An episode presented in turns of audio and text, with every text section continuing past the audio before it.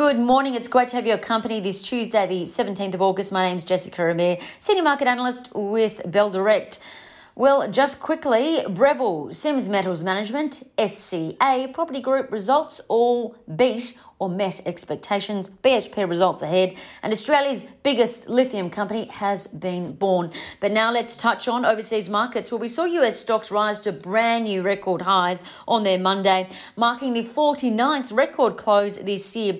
The S&P 500 rose 0.3%. The Dow Jones also rose 0.3%. The Nasdaq went the other way, sipping 0.2. What's interesting is after Monday's move, the S&P 500 has now doubled from its pandemic closing low. That was on the 23rd of March. So keep that in mind. That's incredible. In other news, don't forget a cryptocurrency uh, ETF will likely soon be available on the ASX within the next six months hopefully. Um, it also comes at a time when the cryptocurrency market is heating up again. The crypto market is now valued at over $2 trillion for the first time since May. Now, importantly, let's cover what to watch today locally. Well, firstly, the futures are suggesting the market will lift a modest 0.1 of a percent or nine points. Keep in mind two things the financial sector, led by banks, CBA in particular, has started to trend lower. Uh, so, this is putting a bit of uh, pressure on the market. We saw a lot of technical traders take profits in big banks. CBA shares, for example, their shares are trading lower for the third day. So, expect Further selling in banks amid lockdowns. On the flip side, we're seeing investors increasingly back investments that have got a green future, i.e., lithium. This is really timely to point out today Australia's biggest lithium company has been born and will start trading on the ASX today. What do I mean by that? Well, yesterday we saw Galaxy Resources, GXY, they stopped trading on the ASX. Why? Well, the court approved their merger with Orocobre, ORE. So today, Australia's biggest lithium miner and the fifth biggest in the world will trade on the ASX. So it's a combination of ORE, Orocobre, and GXY. So doesn't that put lithium on the map on the ASX? So that's good news there. The second focus earnings results. What will be a huge boon for markets is that Breville results have uh, have smashed the lights out of expectations somewhat. Um, they've reported their best ever sales. $1.2 billion in sales for the 2021 financial year. So that helped Breville report a 25% increase in profits to 91 million. And that was bang on with expectations. So good news there. Secondly, SCA Property Group, they reported their net profit after tax surged over 440% to $463 million. And that was driven by an increase in the value of their investment properties. Um, this profit result of 400 $62.9 million. Let's call it 463 million. That smashed our expectations. The market was only expecting profit of 151 million. So extraordinary results for SCA. Property Group SCP is their ticker.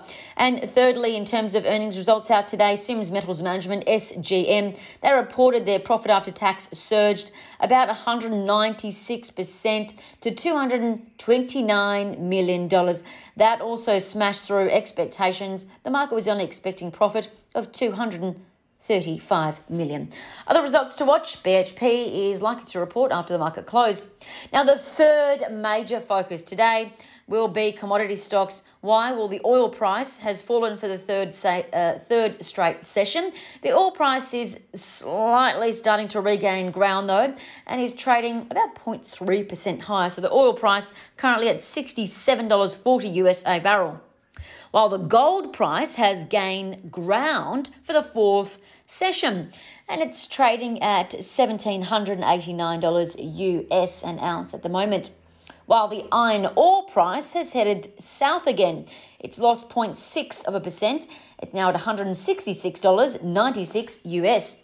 The fourth element to watch today, broadly economic news. The RBA meeting minutes are out later today. And lastly, my favourite trading ideas that could be worth a look. Well, I want you to meet Australia's largest general insurance broker. It's called Steadfast Group. SDF is the ticker. They were reiterated as a buy by Citi. The investment house increased Steadfast price target from $4.60 to $5.30. So why the upgrade all of a sudden? Well, Steadfast is taking over another insurance company called Cover-More, and this will not only lift SDF's scale, but also the proportion of brokers that it has. Plus, Citi says that Steadfast, SDF is the ticker, remember, they're leveraged to benefit from an increase in interest rates, which you know is happening. And Steadfast is also expecting to report its fourth year of EPS growth. Um, Citi expects EPS growth or earnings per share growth of 16% in 2022. So that supports share price growth. Also, don't forget lockdowns allow insurers and specifically Steadfast to reduce their costs. So that's why Citi is loving SDF. And if you're into looking at charts, bear with me. If you're into looking at charts to back up your decision making, you'd see the technical indicators are suggesting that SDF could continue to rise over the next week and months, and that's as indicated by the moving averages and the other technical indicator called moving average convergence divergence. And as for final trading ideas that could be worth a look, bullish charting signals have been seen in PPK Group, PPK is their ticker, PKS Holdings, PKS is their ticker, and Liberty Financial Group. LFG. And that's according to Trading Central. I'm Jessica Amir with Bell Direct. Stay safe. Happy trading.